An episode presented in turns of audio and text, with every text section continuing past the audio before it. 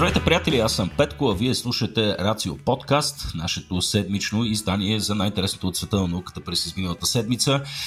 Днес с Никола Кереков ще се фокусираме върху животинският свят, върху всякакви странности при насекомите, при червиите, при делфините и при други странни животински видове. Аз лично се втрещих от някои от новините, така че чакам с нетърпение да чуем какво Никола ще ни каже. Преди това, един бърз анонс а, ние тук от екипа на Рацио през последните няколко месеца вече сме доста заети с подготовката на нашия пролетен Рацио форум. Вероятно хората, които ни познават по-от отдавна, или да го кажем така предпандемично, си спомнят, че ние всяка година организираме по две големи събития, поне се стараем да са по две, и тази година за първ път се завръщаме на, така се каже, голяма сцена. На 11 юни в София Тек парк в 10 часа ще се случи голямото ни пролетно събитие. Подготвили сме ми а, фантастични неща, а, за които предлагам всъщност, Никола, първо да ти кажа здравей и ти да споменеш коя според теб коя на теб, да речем, ти е любимата лекция и любимия лектор за сега? Здравей, Петко. Ами, много ми е трудно. Това е, може би, един от най-трудните въпроси, които съм получавал през кариерата си до сега. просто защото... Просто защото всички неща са много готини, които сме подготвили на хората. А, имаме астрономия и космология, имаме а, биомеханика и, и странна наука, имаме в интерес на истината нещо, което, за което сме мечтали и работили много през последните години. Най-накрая ще имаме и астронавт на Рацио. Yes. Така че, а, общо взето, програмата е много пъстра, освен основните лекции ще се случват и различни допълнителни неща в почивките, в допълнителните площи, имаме различни изложения, изложби, mm-hmm. а, изложители, различни допълнителни активности, така че който не е бил на Рацио форума, нека да се пробва, защото това е наистина запомнящо се събитие.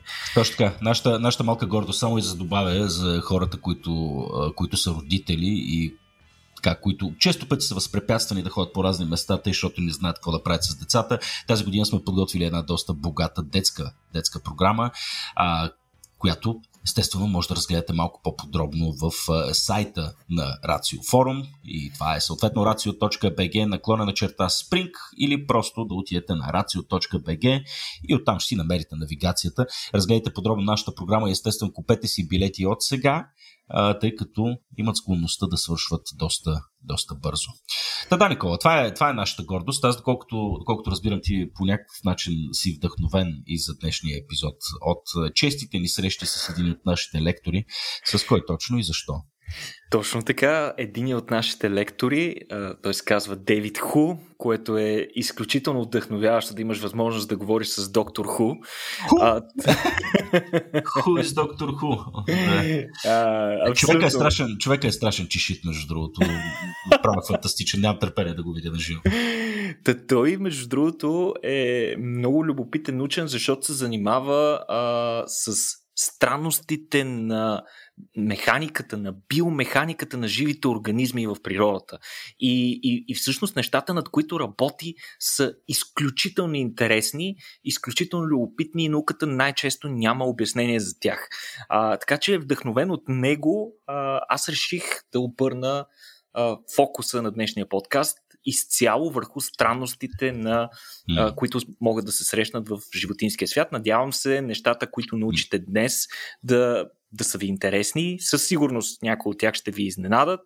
А, едва ли имаме, можем да кажем директно, че а, някои от тези странности имат практическа употреба. На...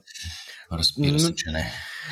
До голяма степен. Пак, все пак, Никола, ако, ако, ако позволиш, все mm-hmm. пак си вдъхновен от Дейвид Ху, който е така известен с факта, че има спечелени няколко Иг Нобел награди, които, както две. са две, един, от, един от малкото хора в света, който има две и Нобелови награди. А, които се дават за е, изключително странни изследвания, които на пръв поглед може би нямат някаква практическа полза или принос към науката, но всъщност като се задълбае човек, разбират доста интересни Може неща. и да имат. Може Разбира и да имат. Да, да. А, така че, Никола, Откъде искаш да започнеш, човече? С а, а, бъвноходките, а, с, с а, млякото от черви а, или с това, че делфините обичат да се, да се гаврят с анаконди? В смисъл, от, откъде? откъде? а, дай да почнем с бъвноходките. Те са ни много любими животни, Петко. Но първо имам един въпрос за теб. Mm. Налагало ли ти се някога да пътуваш на стоп? А, да, налагало ми се преди много, много време. Веднъж успях. Успя да стопираш? Еми, да, аз не изглеждам изключително потрясаващо. Особено като, като бях на 16, бях просто грозен и попчив и не застрашителен, за който и да било. Така че... така че, да, всъщност немалко хора са се озовавали в тази ситуация, дори когато пътуването на стоп не им е хоби, ако просто се налага да стигнат от точка А до точка Б, но не разполагат към момента с дадения транспорт, който да им свърши работа. Е, същите проблеми, с същите проблеми се сблъскват и животните в животинския свят, особено в микросвета.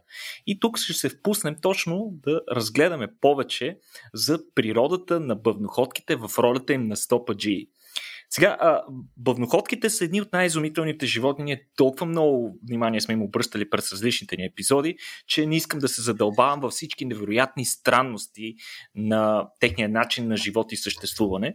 Само ще застъпя няколко, може би най-емблематичните от тях е факта, че тези животни по същество са са едни от малкото животни, за които можем да кажем, че са практически неразрушими. Те издържат на какви ли не неблагоприятни въздействия. Това са висока, ниска температура, налягане, включително издържат петко и на условията на открития космос.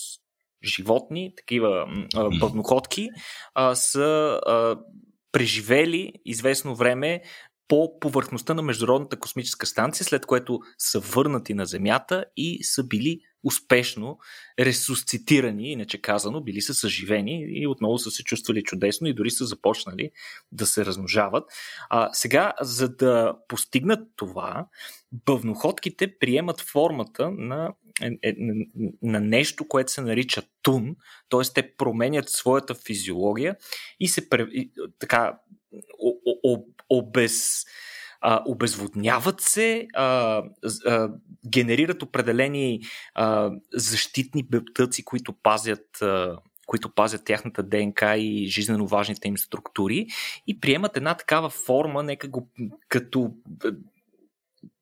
нека да го кажем като а, какавида или като нещо такова, което е структурата му много наподобява ако, на кристал и нещо подобно на стъклен кристал. Значи, представи си, Петко, ако искаш, ако попаднеш в неблагоприятни условия, например, а, ужасно, ужасно си натоварен в работа, не ти остава време за нищо, навън е жега и в един момент ти се превръщаш в един кристал Сваровски и изчакваш да минат лошите времена, след което отново се съвземаш. Нещо такова правят и бълноходките, когато това се налага. Това ми, това ми напомня, Никола, ако позволиш сега наскоро излезе третия, третия том с фантастичния превод на нашия приятел Стефан Русинов на книгите за трителната цивилизация на Лио Цасин. Там въпросните извънземни използваха горе-долу същия метод. Интересно ми е дали от там се е вдъхновил заради така изключително лошите условия там в тая трителна система. Всъщност тази цивилизация а, при настъпването на кофти сезона буквално се дехидратират и се превръщат в като лист хартия, който се навива и после те биват събудени съответно, като се хидратират обратно. А, нищо тъй, чудно, нищо, нищо чудно да е, бил, да е бил вдъхновен именно от бъдноходките. И какво те се возят на стоп? Това ли ще ми кажеш? е значи, тук е уловката. Бълноходките са всъщност доста малки животинки, достигат само няколко милиметра дължина. А, но с тези си размери, очевидно, те не могат да изминават много големи разстояния. И тук възниква дилемата как тези животни са се разпространили по целия свят, тъй като те са космополитни и до момента познаваме над 1400 вида бъбноходки, които живеят в най-различни среди. Някои живеят в водна среда, други живеят в блата, трети живеят в мъх и така нататък и така нататък. И сега една от идеите на учените се оказва, че тези животни могат да стопират други животни и да ги използват за транспорт. И Какви животни би стопирала една бъвноходка, Петко? Ами, някои не много бързи животни, на които може все пак да се качат. И за това се оказва, че бъвноходките изглежда хващат охлюви, Петко на стоп, покачвайки се върху тяхната черупка и тяло, за да ги транспортират на по-големи разстояния, за да може съответно те да се разпространят и да, да завземат нови ареали. Сега как... Като, като, като каза Охлюви Никола, само се сетих да вметна нещо, че сега осъзнавам, понеже Охлювите са а, така традиционна храна в а, моето семейство, поне бяха като, като израствах, имайки предвид и устойчивостта на бъвноходките. Ти ми казваш, че вероятно съм ял огромни количества живи бъвноходки, така ли? Нищо чудно. Огромни количества едва ли, но поне няколко със сигурност. Предполагам, че тъй или иначе някога сме поемали такива животни. Да. Uh, вероятно, храносмятания ни трак не е достатъчно силен, за да се справи с тях, така че те най-вероятно са оцелели след Та, какво са направили учените за да установят това? Те са използвали а, бъвноходки, които са били а, разпределени в три отделни експеримента, в три различни контейнера. В един от тях е имало съответно само бъвноходки. Това е бил контролния контейнер. Във втория е имало бъвноходки заедно с охлюви и един допълнителен контейнер, в който е имало охлюви, бъвноходки и мъх, който е естествената среда на живот на точно този вид бъвноходки, които те са използвали. А, и съответно, а, те са установили, че най-много, най-надалеч се придвижват бъвноходките, които са заедно с охлювите. Като другите, а, в другите контейнери, те или не могат да се придвижат, или нямат нужда да го правят, да кажем, когато в контейнера, в който има мъх, те са си в естествената среда, съответно нямат нужда да се придвижват. Защо трябва да се придвижват бъдноходките, Петко? Ами защото мъха по същество е доста Uh, как да го кажем, доста противоречива среда, тъй като мъха uh, е влажен за да живеят бъвноходките, те също имат нужда от влага, за да могат да се размножават и да се хранят и така нататък. Но от време на време, когато климатичните условия се сменят, да кажем се смени сезона, а, може да спрат валежите и съответно мъхът може да изсъхне. Мъха като растение е много добре адаптиран към такива ситуации и когато изсъхне, а, той също изпада в една ситуация, в една а, в едно състояние на анабиоза и може да се съживи в момента, в който влагата се възстанови. Но бъвноходките може пък да искат да се преместят на друго място, където има пак влажен мъх. И затова те изглежда могат да се покачват върху охлювите. Сега обаче а, има известни опасности, свързани с подобно начинание, както с всяко стопиране може да попаднеш на психопат, е в случая се оказва, че е, качването върху, върху охлюв е доста рисковано за бъвноходките и немалка част умират при опита си да се качат върху охлюва, тъй като слоста, която отделят охлювите, освен че има лубрикантен ефект и помага на охлюва да се плъзга по твърди субстрати без да надира мекото си тяло, а, той има, а, въпросната слус има и антисептичен ефект, т.е. тя може да убива бъвноходките. Но все пак, когато повече бъвноходки атакуват охлюва и се опитат да се покатерят на него, все пак някаква част успяват да оцелеят върху него. Сега, трябва да кажем, че учените с това си откритие са доказали, че бълноходките могат, в смисъл, че е възможно да използват охлювите, но е далеч по-трудно да докажат до каква степен подобен процес се случва в естествената среда, доколко е важен за разпространението на бълнокотките и доколко те разчитат на охлювите като превозно средство. А, така че това не се случва, не е задължително непременно да се случва непрекъснато, но с въпросното си открити ученица доказали, че това е възможно. И мен лично много ме впечатлява а, факта, защото вероятно съотношението между бъвноходката и Охлюва е точно ми напомня на съотношението между, между човек и червеите в Дюн. Точно така си го представям един човек и яздеш червей на Дюн, точно по този начин се случва. А, едва ли е толкова секси, обаче, едва ли е толкова секси. чура се тия хора, дано, дано са получили добро финансиране за това абсурдно изследване. Не, бе, не, що, може, може да е полезно. Всъщност да разберем как се разпространили пъвноходките, предполагам, че има, че има някаква, някаква стойност за нашето разбиране данни за това как работят екосистемите. Добре, но ако говорим пък за много практични неща, следващата новина със сигурност ме заинтригува. Знаеш, Никола, аз с две малки момчета, тук лепенките, лекопласта просто хвърчи като туалетна хартия. В смисъл, то постоянно някой кърви от нещо. Вероятно, защото играят като хората, нали? То, това е моето мнение. Но във всеки случай, новината за това, че имаме разработено лепило от змия, която може да затваря рани почти мигновенно, сигурно ми се струва като едно добро, добро решение на моя проблем. Да, говорейки си за шантави изследвания, нека наистина да обърнем внимание на нещо, което има очевиден практичен ефект и може да намери практична употреба и то за нещо толкова важно, каквото е човешкото здраве. Както ти спомена, рани, травми и така нататък са ежедневие и то не само за деца, в някои случаи те могат да бъдат и истински живото застрашаващи, освен едно просто ужулено коляно.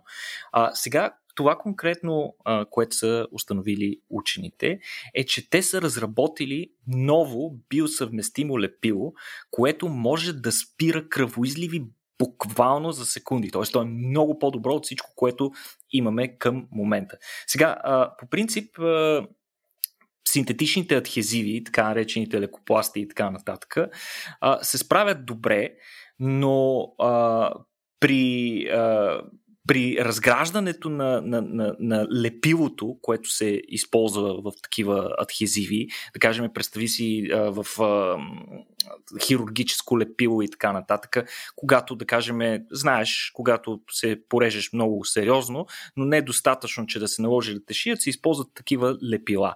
А, проблемът е, че при разграждането им тези лепила много често отделят различни токсични продукти, чи, чиято а, роля за човешкото здраве не е съвсем известна. А, сега, естествените материали, пък може да използваме някакви естествени материали, които са биосъвместими и лесно се резорбират, без да отделят такива токсични продукти, но проблема при тях е, че те пък много трудно а, много трудно се залепват и особено когато кръвоизливът е активен, т.е. когато от раната тече много кръв, те изобщо не залепват добре.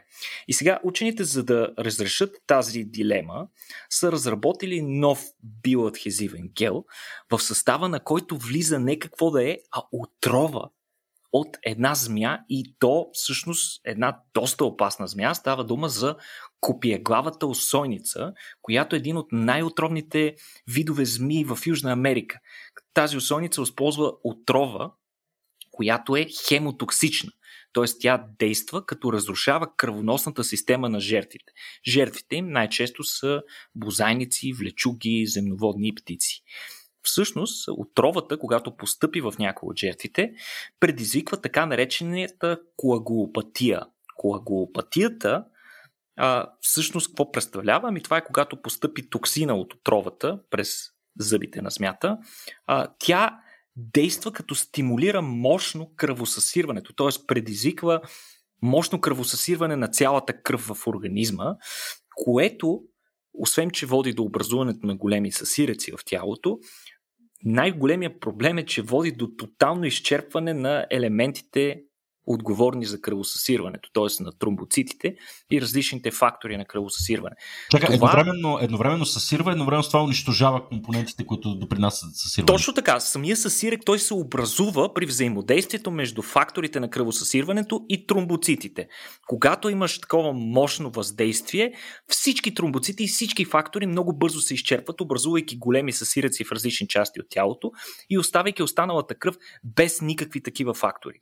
Когато няма няма никакви такива фактори, това води а, до мощни кръвоизливи и много бърза смърт при организмите. Всъщност, интересното е, че те не умират от съсиреци, не умират от инфаркт, инсулт и така нататък, а умират просто от изчерпването, от бързото изчерпване на кръвосъсирващите фактори и от кръвоизливи, най-често в мозъка. Сега, очевидно, това е вещество, с което аз лично не бих се шегувал. Вероятно бих работил само с ръкавици и то много внимателно. Сега, в, на какво се дължи този ефект на отровата? Ами всъщност в състава на отровата има един ензим, който се нарича рептилаза. Той е основно отговорен за този кръвосъсирващ ефект на отровата. Та, този ензим вече към момента се използва в различни лабораторни тестове, за, които измерват нивата на фибриноген, който е един от основните компоненти на кръвосъсирващата каскада. Тоест, той вече е известен този ензим и се използва, но основно за лабораторни тестове. Сега, учените а, са използвали за техния адхезив нещо, което се нарича метакрилат желатин. Адхезив ще рече това залепващото вещество. И всъщност този метакрилат желатин, интересното при него е, че може да регулира твърдостта си чрез осветяване. Тоест, когато а, искаме да го втвърдим, просто трябва да го осветим с нещо. Проблема на този адхезив обаче е, че не залепва много добре, когато тече кръв. Тоест, ние трябва да намерим начин бързо да спрем кръвта. Затова добавянето на рептилаза към тяхната форма, формула разрешава много лесно този проблем. А, всъщност, а, техният нов адхезив, те го формулират като едно пакетче в тубичка. Всъщност, когато има, да кажем, огнестрелна рана, защото тук си говорим за доста сериозни а, травми, при които човека губи много кръв и трябва много бързо да спрем а, кръвотечението. И да кажем, като има една огнестрелна рана, взимаш тази тубичка, отваряш я бързо и я изтискваш върху въпросната травма, след което осветяваш травмата с лазер или с фенерче на смартфон. Това е, дори фенерчето на смартфона е достатъчно което автоматично води до затваряне на раната за, Петко забележи, 45 секунди. Което е два пъти по-бързо от най-доброто, което имаме в момента на разположение, което са, например, различни прахообразни фибринови лепила, които използва, да кажем, израелската армия като специални пакети срещу огнестрелни рани. Така че това е а, страхотно. Те как са установили, че работи въпросното нещо? Очевидно не са застрелвали хора и после да ги третират. Ами първо е тествано върху плъхове с много дълбоки рани, при, а, като, или, или, например, а, разкъсване на големи кръвоносни съдове, например на аортата. И това, което те установили, че техният, адхез, техният адхезив има способност да затваря такива сериозни живото застрашаващи травми, без нужда от чевове, буквално за секунди, а, като това е, има огромен потенциал за използване при хора. Съответно, учените вече се подготвят да, да започнат и клинични изпитания на техният адхезив, използвайки хора. Иначе, а, интересното е, че това не е единственият пример, при който отрова бива използвана за подобряване на човешкото здраве, макар да не е очевидно, като говорим за това.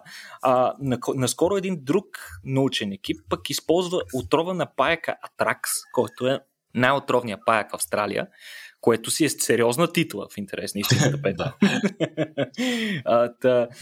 използвали са отровата на паяка Атракс, за да а, се преборят срещу инфаркти, т.е.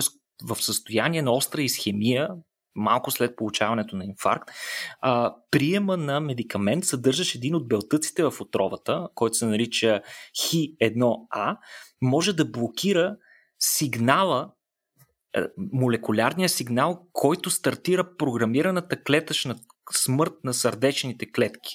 Такава програмирана клетъчна смърт се случва в ситуация, която за продължително време клетките а, се срещат със среда, в която няма достатъчно кислород. Тогава в тях се задейства една предварителна програма, която те трябва да умрат. А, всъщност, използвайки тази отрова, ние даваме малко повече време на, на сърдечните хирурзи и на кардиолозите да успеят да възстановят кръвотока към, към този изолиран участък, където е настъпило запушването на някой кръвоносен съд и по този начин да има по-малки трайни увреждания за съответния човек, който е получил инфаркт. Иначе към момента има над 150 вещества, най-често а, пептиди или белтъци от отрови, които са в процес на клинични изпитания, като над 600 пък са в процес на предклинични изпитания, т.е. те се тестват върху а, животни за съвместимостта си при хора. Т.е. очевидно вече взимаме доста интересни материали от а, природата и ги адаптираме към използване за поддържане на нашето здраве. Което, което пък също ни показва колко е важно да запазим, да се постараем да запазим биоразнообразието, защото нямаме представа в коя боболечка какъв елексир на безсмъртието може да се крие. Нали? Затова трябва да запазваме екосистемите. А, като говорим за екосистемите и за застрашени видове, речните делфини, Никола, са едни от тези видове. Някои от тях поне със сигурност са застрашени. Трябва да кажа, че след като разгледах малко снимки на тези същества, а, така, чисто интелектуално аз разбира се искам те да бъдат опазени, но чисто емоционално някои от тях изглеждат ужасяващо а, и приличат на водни плъхове и са доста грозни създания.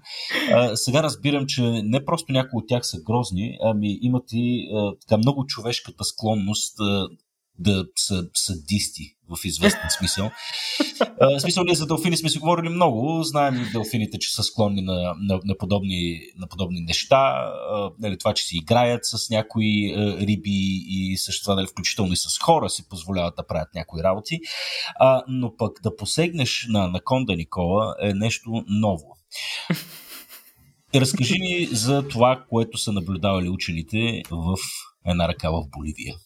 Първо бързам да отговоря на твоята констатация. Това е един отдавнашен проблем. Даже мога да го свържа и с предишната тема, в която ти разискваше необходимостта от запазване на биоразнообразието. Един от големите проблеми на човечеството е, че когато става дума за запазване на биоразнообразието, ние изпитваме много по-големи, много по-сантиментални чувства към животните, които чисто естетически ни харесват повече и гледаме да запазим тях повече, докато mm-hmm. грозните животни често са обречени на липса на внимание, финансиране за програми и така нататък. И така нататък. Точно, точно. Сега, речните делфини наистина не са толкова красиви и изящни, колкото другите. Дори имат малко по-странна форма.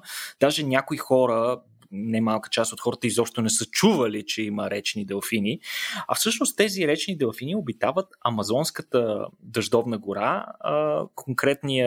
конкретните екземпляри и случая, за който ще си говорим, се случва в северо Боливия, като те са много редки животни. Причината да са толкова странни на вид е може би точно странните местообитания, които а, населяват. Те живеят в сравнително мътни части на, на реките, а, където няма добра видимост, съответно и, те, и тяхното зрение не е чак толкова добре развито, за сметка на другите им сетива. А, живейки в а, в толкова а, мътна среда, съответно е много трудно те да бъдат наблюдавани. Освен, че са и доста редки, а, вече замърсяването на реките със сигурност, а, замърсяването на реките и речния транспорт а, и човешкото влияние като цяло със сигурност е намалило техните популации, което цялостно прави изследването им много, много трудно. Те се виждат доста рядко, а малкото изследователи, които а, работят с тях, имат сравнително малко възможности да ги наблюдават в, в, естествената, им, в естествената им среда. И за това много хора наистина не са чували, че има такива речни делфини. Сега, като всички делфини, разбира се, те трябва да излязат на повърхността, за да, за да дишат. Но конкретно тези речните делфини прекарват изключително малко време над водата. Те са адаптирани по такъв начин, че буквално съвсем леко трябва да се покажат, за да си поемат въздух и след което отново слизат в дълбините. А, не, нямат характерните подскоци, завъртания и салта, които правят а, бутилконосите делфини, с които ние сме свикнали в морето. А, не случайно и те са заплашени от изчезване, просто защото ние не знаем почти нищо за тях и съответно не знаем какво им пречи, за да ги пазим по-добре. Е, обаче, от време на време се случва нещо такова, в което ние да видим тези странни енигматични животинки в нова светлина и съответно призовавам всички да отворят линковете към този епизод и да си отворят снимка която е направена в северо Боливия, на която се вижда как два делфина носят в устите, които са подобни на клюнове, една клета а, анакондичка, която явно е попаднала в лошия момент на лошото място. Тук Изобщо не, не съжалявам, между другото. Анакондите могат да вървят по дяволите. ами, ами, Петко, тук не става дума, първо да кажем, не става дума за тези гигантските анаконди, с които сме свикнали, ами за един по-дребен вид анаконда, която се казва се анаконда тая, Никол, се тая, смите са ужасяващи. Еми, щом споделяш това мнение, значи ще си абсолютно в подкрепа на отношението на делфините към тях, Та, на снимката и в последствие на кадрите, които са заснети, се вижда как 6 делфина са се гаврили в продължение на часове с а, змята, като се а, вдигали, хвърляли напред-назад, разнасяли над водата, като очевидно те не са имали намерение директно да я ядат, ами по-скоро са си играели с нея. А, около 7 минути е продължила въпросната интеракция, която са успели да заснемат на камера хората като основно са плували заедно с змята. Първо са плували до нея, преследвали се хващали се връщали се обратно. Клетото живот се опитвало да избяга, обаче, разбира се, не е успяло. След което са го държали в устата, вдигнали са го във въздуха, хвърляли са го. А, имало е и малки делфини, в интерес на истината. И това, което учените са установили, че най-вероятното нещо, което се случва е, че възрастните делфини – са показвали змята на малките, явно за да им демонстрират а, някакъв обитател, с който те може да се сблъскат бъдеще, но който не са виждали. Ето, виж сине тази змя, която, това. която убих с пръчката преди малко. В пълен контраст, в пълен контраст с, с нашите или моите човешки усилия да предотвратя малкия ми син да измъчва божи кравички. не знам, защото така ги привлича. Ужасно е. А, иначе... И какво, чакай, чакай, само ми кажи а, следното нещо, тук да го погледнем от гледната точка на змията. А, анакондата, предполагам, трябва да излиза на повърхността, за да диша или може да се задържа дълго под водата. Мисля, опитвам, се... се да, опитвам се да установя дали тук има някакъв тип животински waterboarding или нали, доколко са измъчвали или колко не са. Ами тя също като делфините има нужда да излиза на повърхността, за да си поема въздух и също като тях може да прекарва известно време и под водата, а, но не може да седи изцяло под нея. А, в цялата ситуация, която на пръв поглед прилича на забавна игра, има и нещо извратено обаче, тъй като след анализ на снимките, които са направени, кадрите, които са заснети, учените са установили, че възрастните мъжки в процеса на, на, на тази игра всъщност са били сексуално възбудени. А, гадни психопати. Не е ясно точно какво са имали предвид. За съжаление, нещата не са свършили добре за змята. В края на тази интеракция тя вече не е мърдала много-много и най-вероятно делфините се е завличали дълго време под водата и се е мъчили и се е натискали, тя се отдавила. Mm. Не е ясно какво се е случило и с трупа и, и дали гаврата е продължила и след това. Но както знаем от едно наше събитие, а, нищо извратено не е чуждо на природата. А, така че. Звучи да, фантастично, да. За, за, още, за още такава информация може да бъдете и цял ден да прекарате заедно с нас в София Тех Парк на 11 юни. Ще ви ужасим, потресем, и какво ли още не, цялата емоционална палитра. Купете си билети още от сега. Никола, това ще го вмъквам от време на време, да знаеш. Знам, че може да звучи досадно за нашите, за нашите слушатели, обаче това е положението.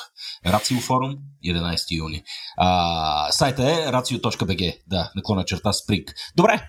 А, Никола, продължаваме с насекоми.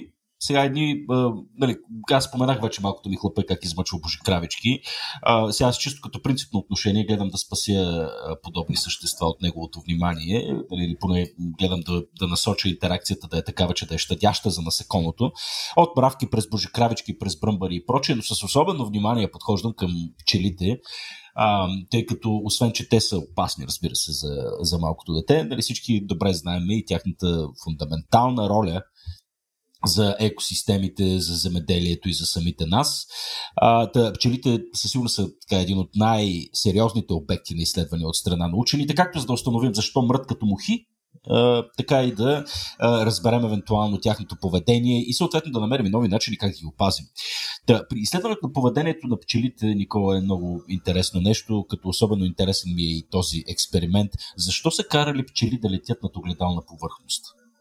Много интересен експеримент, за да, за да разискваме повече за него, обаче ще се върнем малко назад във времето към далечната 1963 година, когато австрийският ентомолог Херберт Херън а, и немският поведенчески учен Мартин Линдауер забелязват нещо много странно в начина по който обикновената медоносна пчела се движи в въздуха. А, конкретно те са наблюдавали а, как група пчели, които предварително са били обучени да прелитат на Тезеро, а, могат да стигнат до другата страна, където съответно е примамката, до която те искат да стигнат и да я, да я изядат. А, могат да стигнат до другата страна, Петко, само ако повърхността на водата има вълни. Ако няма вълни, ако езерото е гладко като огледало, това, което наблюдавали учените, че нито една пчела не стига до. Стига, бе. Да. Какво се случва? Учени, учените са наблюдавали как в такава ситуация, в безветрено време, при липса на вълнение, насекомите внезапно губят височина, намирайки се над водната повърхност и се сблъскват, буквално се отдавят във водата. Блъсват се и падат в водата. Това, това въжи за всички пчели, така ли? Или не знаем? Със сигурност за тези, които те са наблюдавали, т.е. обикновената медоносна пчела, но Която вероятно, е най-важната, да. Вероятно въжи и за други видове пчели. Сега, към този експеримент, който виждаш колко е стар, но тогава учените не са успели да установят точно на какво се дължи, не са разбрали какъв е механизма. И ново изследване на учени хвърля нов поглед върху този феномен. Сега те, за да, за да възпроизведат наблюдаваният ефект, те са направили своя експериментална постановка, която се състои от един дълъг 2 метра, малко над 2 метра правоъгълен тунел, който е поставен а, на открито и всъщност тавана и пода са направени от огледала. Сега, те поставят сладка примамка на единия край, а в другия край съответно пускат пчелите. Когато огледалата са покрити, т.е. и горното и долното огледало са покрити. Пчелите прелитат директно до примамката, което е очакваното им поведение, като през цялото време, буквално траекторията им е била направо, през тунела, до примамката, ядат я, всичко е точно. Сега, когато горното огледало е открито, този ефект съответно води до увеличаване на височината на тунела, така е той би изглеждал много по-висок, отколкото е по принцип. Пчелите отново се справят без проблеми. Когато обаче пода, т.е. долната част на тунела е открита, т.е. когато долната част е огледало, което прави съответно пък земята да изглежда по-далеч, само след 40 см полет в тунела, височината на полета на пчелите се влушава рязко, те започват да падат, докато не се сблъскват с стъкленото дъно. Тоест, те очевидно са успели да възпроизведат класическият експеримент. Интересното е, че когато и тавана и пода са открити, и двете са огледала, което дава една, а, една иллюзия за двойна безкрайна стена, тогава пчелите губят височина само след около 8 см полет и се разбиват в едно от огледалата. Сега, а, подобна дезориентация се получава понякога в интерес на истината и при нас хората. Става дума за пилотите на различни летателни средства, най-често на самолети. При неопитните пилоти, когато те не могат да се ориентират за скоростта си спрямо Земята, например, когато са попаднали в ситуация на мъгла, лоша видимост, облачност, когато просто нямат референтна стойност, нямат хоризонт, по който да се ръководят, те започват да се борят, за да запазят височината си и понякога сетивата им биват измамени. В смисъл, сетивата на вътрешното ухо се объркват и започват, тъй като сетивата на вътрешното ухо до някаква степен получават информация и от окото, центровете за обработка на тази информация в мозъка а, са едни и същи. И съответно започваме да си мислим, че се движим в правилната посока, а всъщност не се движим. Това е, се, този феномен се нарича феноменът на смъртоносната спирала, при който а, пилотите постепенно следват една такава особена кръгова орбита, която постепенно с, с намаляваща височина и в крайна сметка се достигат до критична височина, при която вече не могат да регулират полета си и се разбиват в Земята. Този феномен отдавна е известен и именно поради наличието му а, информацията от уредите, които получава пилота на самолета са изключително важни, тъй като те нямат, възмож... нямат способност да се заблуждават по такъв начин, по който и а, собствените ни сетива. Сега, а, как пчелите се реферират към този интересен феномен при човешките пилоти. Пчелите всъщност нямат инструменти, т.е. те нямат резервен вариант, какъвто имат пилотите на борда на някои от самолетите. И изглежда, че пчелите използват визуалните сигнали за скоростта си, основно наблюдавайки Земята под себе си. И по mm-hmm. този начин те се ориентират и регулират височината си по време на полет. Когато Земята, съответно, не дава на насекомите правилен ориентир, когато Земята е твърде далеч, те не могат да преценят а, своята скорост, им, естествените им инстинкти ги карат да се спуснат на по-ниска височина, за да могат да видят по-добре Земята и да се ориентират по-добре. Мислики си, че са много по-далеч, отколкото са в ситуация, в която Земята е огледална повърхност, те в опита си да стигнат Земята всъщност се сблъскват с нея. Ако пчелите в експеримента имат по-широко зрително поле, да кажем, а, не са изолирани в такъв тунел, те вероятно биха могли да използват други знаци около тях, за да се ориентират. Но когато летят над нещо голямо, над голям воден басейн, каквото е, например, едно голямо езеро, а, те изцяло разчитат на това, което виждат директно под себе си. И същото се наблюдава и в експерименталният модел, който те са използвали с този затворен тунел. И имат сравнително малко альтернативи, по които да се ориентират. И затова животните изпадат в тази особена ситуация, в която голяма част от тях умират. Миличките. Ха на, Интер... на, на, фон, на фона на всичките проблеми, па и огледална повърхност сега. Добре, че се среща рядко в природата, нали? Да, в интерес на истината, много любопитен факт е, че дрозофила, която е друг важен стандартен експериментален модел. А, а, дребните плодови мушички е установено пък, че те се ориентират по друг начин, Петко. Те не се ориентират толкова по земята, а се ориентират по небето. Тоест те гледат а. в обратна посока. Така че много любопитно е, че под, подобни методи за навигация а, могат да са различни при различните насекоми. Интересно, като, като спомена стандарт, стандартен модел за изследване. А, червеите, Никола, са нещо, което хората много изследват. Ние самите на, на един от форумите Рацио сме имали а, така, експерт а, по тези животни и от гледната точка на неговата изследователска работа върху червеите, всъщност разгърнахме цялата история на генетиката и на, и на, и на човечеството. Рацио форум 11 юни. А, да, това, което ме изненадва всъщност е, че продължаваме да откриваме някакви супер странни неща, свързани с животни, които а, изследваме, манипулираме, ръчкаме, дисектираме и се епаваме с тях с изведения от десетилетия. А, и все още откриваме стан, странни работи за тях, като едно от най- трещяващите неща, които видях в днешния сценарий Никола и искам задължително да му обърнем внимание сега, е, че червеите произвеждат мляко. Това е съвсем ново ниво на гносотия, Никола. В смисъл, пил съм всякакви млека. Днес имаме бадемови, соеви, всякакви неща. Дали ще видим черви, така, млека от черви съвсем скоро на пазара? За Бога. Много интересно, наистина, че такъв обект на научни изследвания почти столетия, ако не се лъжа, даже и повече от 100 години вече е бил изследван C. elegans. Той е стандартният модел на изследвания, която става дума за биология на развитието.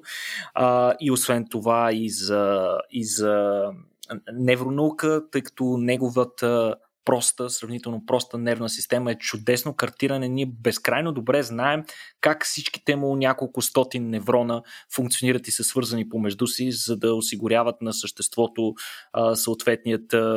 съответното взаимодействие с околната среда. Сега, това с млякото е наистина голяма изненада. Тук като казваме мляко, трябва да сме напълно наясно, че не става дума за класическата ни представа за мляко, каквато имаме като бозайници, а, но става дума за субстанция, която играе много сходна роля на млякото. И всъщност те я използват за да изхранват малките кръгли червейчета. Сега, червеите по принцип, C. elegans, червейчетата, по принцип се изхранват с бактерии. И то даже доста добре си похапват е, един от е, нашите големи врагове, Шерихия коли, един друг стандартен а, биологичен модел, в случая на бактерия. А, но а, ларвите им, тъй, съвсем миниатюрните червечета, малко, малко след като се излюпят от яйчицата си, те се хранят всъщност с тази много богата на белтъци субстанция, която е подобна на мляко и тя им позволява в първите етапи от живота си да растат много, много по-бързо. Подобно на бозайниците, това им дава един много силен старт в началния етап на живота си, в който те са най-уязвими за, за други хищници и така нататък. Сега, червите, нека напомним, elegans са хермафродитни видове, т.е. в тях се, в всеки от индивидите им се наблюдават и мъжки и женски полови органи.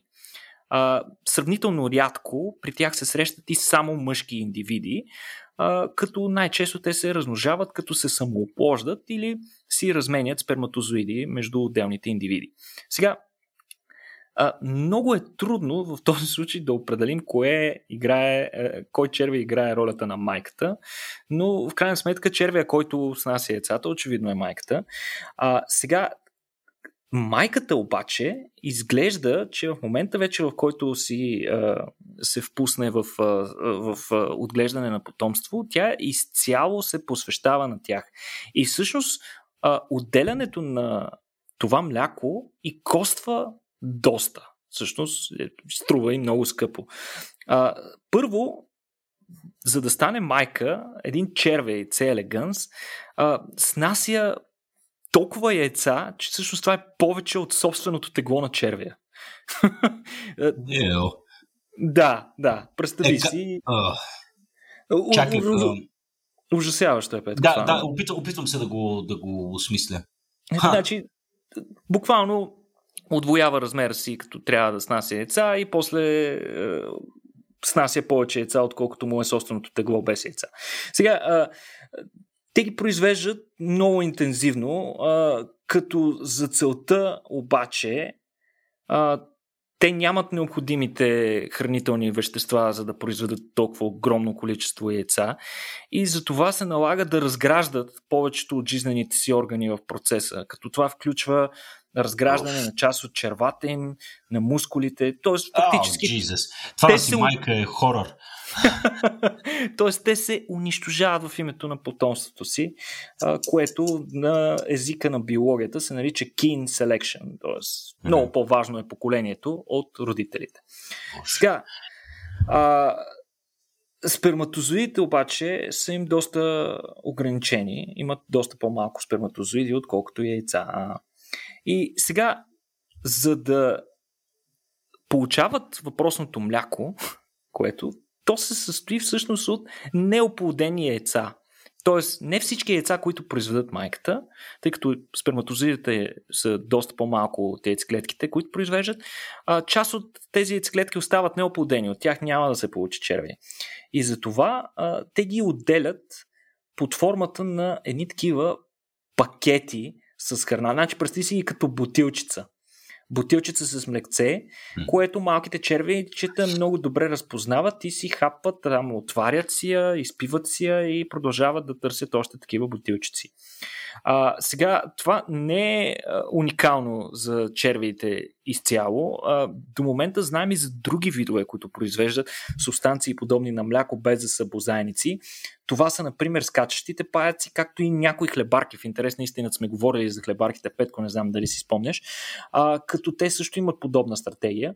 А, а пък саможертвата в името на потомството, която се наблюдава при тези черви, е характерна и за по-висши животни, като например при октополите и при сьомгата, които малко след като снесат яйцата си или след като им се излюпят яйцата, а, те умират. Сега, трансформирането на органите на червиите се задейства от подобни на инсулин хормони, които преди време бяха свързани с процеса на стареене и скъсяване на живота. Тоест, очевидно тук се задейства някаква предварително известна програма, която ще доведе а, червият майка до неговият неизбежен край, но пък която ще осигури огромно предимство за неговото потомство. А, за съжаление обаче тези гени, които става дума, а, те бяха много активно изследвани в последните няколко години, Защото част от тези гени ние има аналог на тях и в а, нашия организъм. И тези гени бяха изследвани като средство, с, по което ние да се справим с стареенето като процес или поне да се научим да го потискаме и да удължим живота си. А, като при такива експерименти, а, живота на elegans, при който някои от тези гени са потиснати, е бил удължаван в продължение на в 10 пъти. 10 пъти по-дълго са живели въпросните черви по този начин. Но пък това блокира своеобразното репродуктивно самоубийство, което е част от програмата им на размножаване. А, нали, е, очевидно е, че за някои същества тези механизми са а, силно консервативни, вероятно работят и, и при нас, но очевидно те работят по съвсем различен начин при нас и при а, въпросния кръгъл червей, така че тези изследвания трябва да, да, да продължат, за да разберем каква е разликата и дали можем всъщност да извлечем някаква полза от а, познанията си за функциите на тези интересни а, хормони, които червя използва, за да задейства тази програма. Но, но много интересно, много ме, много ме впечатли, наистина, аз си го представям и малки такива а, червечета, които си отварят ни малки бутилчици или бурканчета и аз не знам как да ги оприлича и си ги измукват. Наистина много впечатляващо е и още по-впечатляващо е, че червият майка се самоубива в името на потомството си. А, да, много са интересни както приликите, така и разликите между животинското поведение и това, и това на хората. А, при хората е лесно да установим коя е майката в случая. Това е човека, който казва на децата си мият ръцете обикновено. или, който, или който те слушат, когато му се каже. Точно така, точно така. А, но така, що се отнася поне до, поне до разликите, Никола, аз с, с облегчение установявам, че а, така при хората отсъства едно е, е, един много интересен животински феномен. А, и сега момента, е сега момента, Никола, на изпроводяк на този подкаст да завършим с темата за следкопулационния сексуален канибализъм. вероятно нашите слушатели вече се сещат за какво става въпрос. А, тук естествено си говорим, че някой изяжда другия след секс, но а, пък а, сега учените са установили един интересен вид, който пък успява се спаси. И то по какъв начин, Никола? Да, става дума за едно, един вид паяк. Обикновено, когато си говорим за този процес на следкопулационен сексуален канибализъм, всички се сещаме или за паяците, или за богомолките, разбира се. В случая ще си говорим за един паяк, който се казва на английски Philopponella prominence, а, като той по много интересен начин се справи и разрешава този проблем. Очевидно, че да правиш секс е нещо хубаво, Тоест, животните, всички животни трябва по някакъв начин да получат някакъв невр... неврален стимул, за да се впускат в този тип поведение, а особено при паяците този тип поведение е свързано и с много по-сериозни рискове, отколкото при, при хората а, и затова те трябва да намерят начин изключително бързо да избягат след акта, за да не бъдат, да не се превърнат и в закуска. Сега, а, как решават тези, този проблем паячетата? Ами всъщност след еякулация, Петко, мъжките паяци имат способност буквално да се катапултират от гърба на женската с помощта на особен ритмичен удар, който те правят с предните си крака. Сега, има страхотно клипче в линковете, които ще оставим към този подкаст, където може да наблюдавате този процес. Сега, това е, е по принцип, е обичайното поведение на мъжките паяци, веднага след копулация, да се изстрелват по този начин, защото в противен случай женската така доста бързо ще ги намери. Учените са, заснели, са го заснели това поведение този път, използвайки високоскоростна камера, която а, е заснела общо 155 случая на бягство след секс, като от тези 155 случая само 3 са били неуспешни. А, мисля, че няма нужда да обсъждаме как са завършили те. А, сега, учените, които са гадни хора, по принцип, учените сме гадни хора и за да разберем как работи едно нещо, ние първо трябва да го щупим. И за съжаление, понякога, когато това е свързано с поведенчески изследвания, това е за сметка на други биологични видове, които си го отнасят. И сега, за да развалим, развалим сексуалния екстаз на един мъжки паяк, какво можем да направим? Ами можем да им попречим да се катапултират, например. След секс, така, това са направили и учените, разбира се, при 30 такива мъжки паяка, попречили са им те да отскочат от женската и какво е последвало, нали, едва ли някой може да си представи, че всъщност, разбира се, всички тези паяци, които не са успели да отскочат, са били уловени и изядени от женската. Нали, логичният въпрос защо, защо е трябвало да се прави този експеримент и защо така са се изгаврили с мъжките паяци, остава да виси в пространството. Но какво са разбрали учените от допълнителните си наблюдения, които са извършили над процеса на това отскачане? Те са разбрали как точно действат мъжките паяци. Всъщност, в процеса на охажване на женската, след като те се идентифицират, че са мъжки от същия вид и че имат някакви такива пошли и забавни намерения, са в необходимото настроение, а, те внимателно се приближават до женската, която съответно пък трябва да им е пратила необходимите сигнали, че и тя е в настроение, иначе изобщо няма да я доближат и на, и на метър. А, та, те внимателно се приближават на женската, а, разполагат по специален начин своите полови органи, които са разположени в педипапите и копулират с нея, като започват да прехвърлят съответно сперматозоидите, които женската да използва в последствие за да получат малки паячета. Сега, след това става вече интересното. След като приключи процеса, мъжкият трябва да действа много бързо. Той се катапултира с помощта на рязко движение от, осигурено само от предните им два крака. Да напомним, че паяците имат общо 8. Те използват само предната си двойка за, за, тази, за това катапултиране, като за целта те за, съхраняват огромно количество енергия в тях, която отделят изведнъж. И всъщност те се катапултират с скорост 118 см в секунда, което е много висока скорост за толкова малко същество. Mm. Като всяка секунда, която паяците прекарат във въздуха, а, Петко, те се завъртат около оста си 175 пъти. Не знам дали мога да си го представиш това. Това е едно...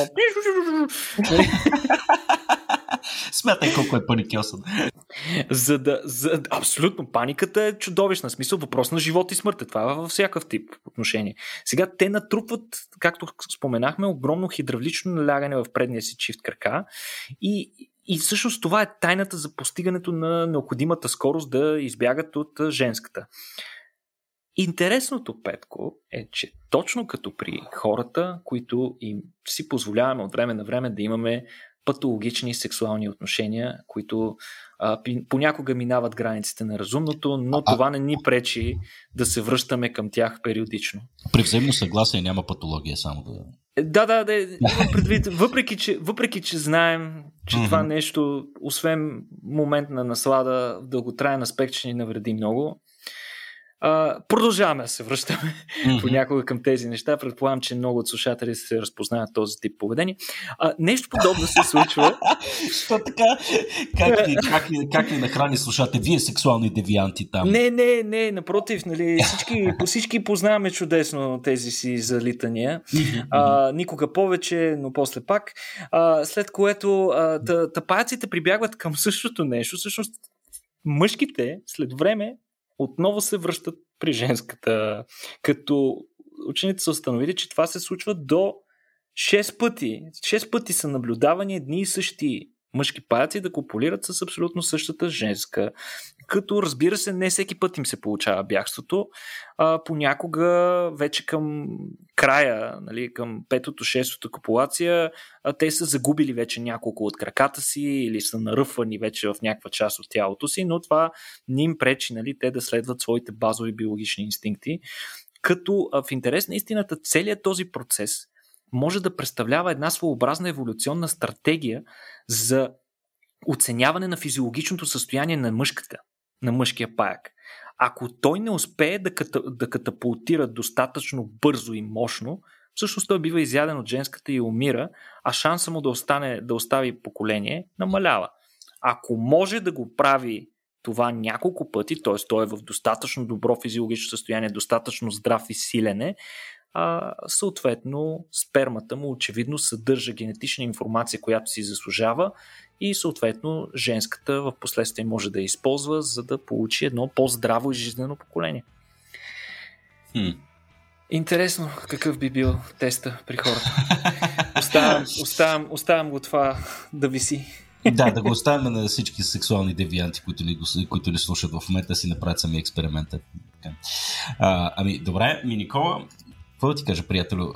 Отново информацията, която сподели, беше абсолютно фантастична и съм да, възхитен от способността ти да подбираш новини, които да ми останат яко в главата. Сега със сигурност едно от нещата, които ще ми останат за дълго време е този повтарящ се рефрен.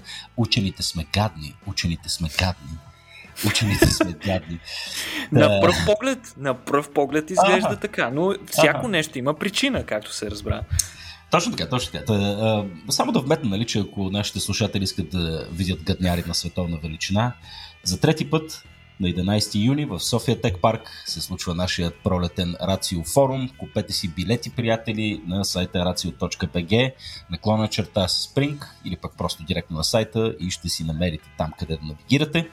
Разгледайте подробно нашата програма, има по всеки, за всеки го по нещо а, и така се надяваме да се получи наистина фантастично. фантастично. Петко, не знам дали споменахме най-важното. Осъществихме Кое? Една от големите си мечти. На това рацио ще имаме астронавт. Точно така, да, да, да. Вече го споменахме, но няма да се уморим да го повтаряме. А, да, наистина, след като, да, след като, след като Нил Деграс Тайсън е абсолютно недостижим на този етап, се задоволяваме и с истински астронавти летяли на Space Shuttle. така че, ако не сте се срещали до сега с жив астронавт, може да го направите отново на 11 юни в София Тек Парк. Доведете и детето си, тъй като и те най-вероятно не са виждали жив астронавт до сега. Купете си билети. само да вметна, че форум форумът на Рацио, както и всички наши събития, както и този подкаст стават възможни благодарение на нашите партньори и на вас, онези слушатели, които ни подкрепят в сайта Patreon. Ако още не сте го направили, може да го направите на сайта patreon.com на клонен черта RACIO.BG или просто да разкажете на ваши приятели за този подкаст. Благодаря ви, че ни слушахте още веднъж и до следващия път. Чао от мен!